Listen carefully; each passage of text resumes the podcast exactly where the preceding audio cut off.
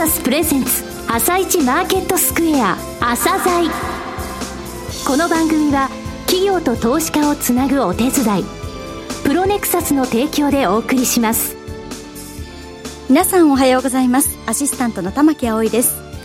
今日も楽しみな企業をゲストにお招きしています。今日ご紹介する企業は証券コード2060フィードワンです。それでは朝鮮今日の一社です。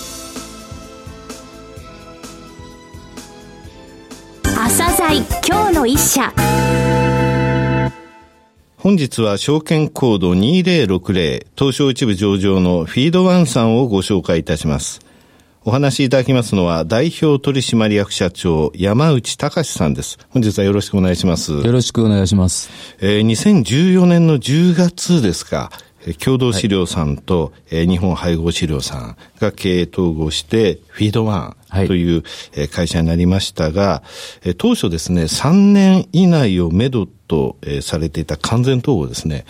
こちら1年で実現されたと、はい、話題になりましたが、え簡単にですね、御社の事業内容をご説明いただけますか？はい、あの、配合資料メーカーっていうのは、まあ一般の方にはですね、うんあまり馴染みがないかと思いますけれども、はあ、鳥、豚、牛などの家畜とか、はい、ハマチ、タイ、ウナギなどの養殖業が食べる餌ですね、飼料を製造、販売するのが主力事業で、はい、約売上のですね、はい、3分の2以上4、4分の3近くを売り上げております。はい、その他にですね、畜水産物、我々のですね、はい、えー、お客様にあたります、えー、農家の方がですね、作られた豚肉、卵、ハマチなどの、はい、生産、仕入れ、加工、販売なども手掛けております。あ、え生産、仕入れ、加工、販売。はい。こういった部分も手掛けられているということなんですか？別会社になりますが、子会社で仕入れて、加工して、小売に納入させていただくという、これが大体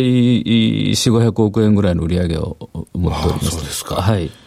パーセンテージでいくと、大体30%、35%ぐらいになるわけですか、ね、そうですね。もう少し少ないかもしれませんですけども、はい、まあ、主力の配合資料の次の売り上げぐらいの感じで。はい。はい。あと、それ以外に、あと、まあ、あの、日本の飼料メーカーでは珍しいんですけれども、はい、海外進出、はい、インド、ベトナム、インドネシアにも進出しておりまして、これはまだまだ規模は小さいんですが、はい、少子高齢化が進む日本でですね、うん、えーね、いずれ行き詰まるケースもあるかと思いますので、えー、今のうちから海外に手を打っておこうということで、はい、えー、海外展開もしておりますし、はい、黒マグロの完全養殖というのも、極洋産という会社と共同で今やっているところでございます。なるほど。えー、まあ飼料っていうのは、じゃあどういうものなのっていうと、今お話しいただいたところで、うん、結局あの、フードチェーンの川上の部分で、食の安全、そういったものを支えているんだって、そういうふうに考えてよろしいですかね？考えていただいていいと思います。うん、いろいろ原料はですね、はい、トウモロコシを中心としたですね、はい、穀物を輸入して、い、るんですけれども、はい、配合飼料がなければですね、肉も卵もミルクも、作れない、魚も大半が作れない、ね、ということで、うん、えー、配合飼料なしではですね、はい、スーパーの食品売り場の大半がなくなってしまうと、はい、日本のフードチェーンのですね、一番川上の部分を担わせていただいていると、そういう事業とお考えいただいてよろしいかと思います。えー、コーポレートスローガン見ましたら、はい、美味しさの源。はい。素敵な名前ですね。ええありがとうございます。新しい会社ですので、はい、コーポレートスローガンを作ろうということで、うん、えー、社内を、あの、で募集しましてですね、はい、えー、我々年寄りのですね、はい、幹部の意見は通らずにですね、はい、若い人の意見が通りまして、社内公募で、社内公募で若い人たちの、あれで美味しさの源ということになって、なりました。素敵ですね。はい、ありがとうございます。はい、えー、シェアとかですね、はい、えー、お聞きしてよろしいでしょうかね。えー、はい、主力のですね、畜産飼料では、まあ、全農という組織が一番大きくて、30%ぐらいのシェアを持ってるんですが、これはまあ、反反官反民的な、ね。はい、企業でございまして、いわゆる民間という意味では、約、弊社14%のシェアを持っておりまして、はい、民間では第一位ということでございます。うん、それからもう一つの水産飼料で申し上げますと、約17%のシェアを持ちまして、はい、国内第2位というような会社でございます。はい完全統合して、経営統合して得られた強みみたいなもの、感じられる強みってあります？やはりですね、はい、2社で、ほぼ規模が同じような規模だった、うん、ね、はい、もんですから、これが一緒になることによってですね、す、べ、てが倍になったと、はい、いうことでございまして、うん、やはり我々の製品のですね、売上高のでいうと、7割を占める原料代がですね、はい、たくさん買うことによって、バイングパワーがついてですね、はい、はい安く買えるようになったと。なるほど。これが一番あ大きなあ効果だったというふうに思っております。なるほど。それから次に大きいのはですね、はい、あの、両方とも古い会社でございますので、研究部門においてですね、はいはい、いろんなその知見だとか、ノウハウがですね、はい、たくさん溜まっておりましたのが、はい、一緒になることによってですね、双方出し合ってですね、さらに、その研究の知見が高まったということで、えー、去年1年間で新製品7種類から8種類出させていただきまして、通年は2、3種類なんですが、えー、非常にお客様に貢献できるというようなことになったかと思います。考えてみれば、同じ規模で競い合ってた、それぞれの技術力、製品開発力が一つになったということですからね。はいで、それともう一つ付け加えさせていただきますと、はい、例えば、あの、営業もですね、はい、支店がもう倍になって、うん、工場も倍になってですね、はい、その支店の下の販売会社っていうのもあるんですが、これも倍になったということでですね、一緒にお客様へのサービスが全国ネットワークでですね、うん、きめ細かくできるようになったということで、えー、ございまして、非常にそういう意味ではですね、えー、一緒になってよかったなとい。うふうに思っております。今の生産体制ってお話がありましたが、全国何箇所ぐらいあるんですか？今あ、工場で言いますと14箇所ありまして、まあ他のメーカーさんだと大体多くても6箇所、7箇所というところをですね、はい、えー、14箇所になりましたので、はい、北海道から九州も全,、全国ネットワークで、はい、やっております。えー、その強みを生かしたですね、差別化というのはどういった部分でしょうかね？それぞれ得意分野の違う会社が一緒になったということでですね、うんはい、あの特にあの主力事業であります畜産飼料におきまして、うん、鶏、豚、牛がですね、非常にバランスよく、それぞれ年間100万トン強のですね、えー、販売量を誇るような形になりまして、はい、他にこういう飼料メーカーさんいらっしゃらなくてですね、うん、これ実は他のところ偏っちゃってるんです、ね、偏っちゃう。鳥、豚、牛。一番多いのは？鳥の多いと、会社が多いかと思いますけど、ね、こういうふうに100万トンずつぐらいでですね、バランスよく取れた会社というのは他になかったかと思います。はい、はいそれから他の差別化としましては、先ほども少し申し上げましたけれども、はい、あの研究開発が非常に両者の力が合わさって強くなりましてですね、うん新製品の開発が非常に進んでおります。はい、あの例えば酪農、の現場ではですね、今、人手不足不足でなかなかその、酪農、の乳を絞るということをやってくれる人が少なくなっていて、はい、あの、ロボットという機械が、はい、あの、非常にその導入が盛んになっておりまして、そ、ねうん、そのロボットはですね、機械が絞るものですから、牛をですね、その機械のところにあの、呼ばなくちゃいけないっていうのがありまして、はい、それをですね、我々が新しく作った資料でですね、はい、これ5ギアドロップというんですが、はい、これはあの、このロボット専用の資料で、非常にですね、牛がたくさん集まるような仕様で、これは特許も取れましてですね、えー、今日本では唯一の搾乳ロボット専用の資料ということでご好評をいただいてますと牛を呼ばなきゃいけない。いけないんですね。牛が喜んできてくれる、その資料を。はい。その通りでよりも全然効きがいいってことなんですか？ということで、あの、今ご好評、ご好評いただいているということで、はい。酪農の現場のその、えー、人手不足っていうところもそういった形でサポートされていると。はい、そういうことでございます。はい。それからもう一つですね、はい、あの、注力分野であります、あの、水産飼料においてですね、はい、えー、北九州の響灘というところに、うん、えー、50から60億程度投じまして、はい、国内で最新鋭、最大規模の工場を建てまして、はい、えー、この4月からすでに本格稼働しておりまして、うん、お魚の養殖のですね、はい、7割ぐらいを占めるですね、九州、四国エリアで、で、ねはい、えー、販売を強化していくと。いうことがスタートしておりまして、これも一つの、ね、はい、やはり50億、60億という投資っていうのは大きくなりますので、ね、はい、はい、なかなかできませんが、一緒になることによってですね、こういう投資も将来を見据えてできるということの効果の一つかというふうに考えております。えー、御社今までも水産飼料の工場ございましたよね。はい。はい、あの、愛知県の知多にもですね、はい、もう一箇所ありまして、これで、あの、北九州の響灘の工場と、はい、その知多の工場で、全国を網羅できるという体制をと取れるようになりました。はい。えー、本来、今年度ですね、中期経営計画の最終年度であったと思いますが、す、はい、で、に前期、目標とされていた経営指標を次々とクリアされていましたけれども、はい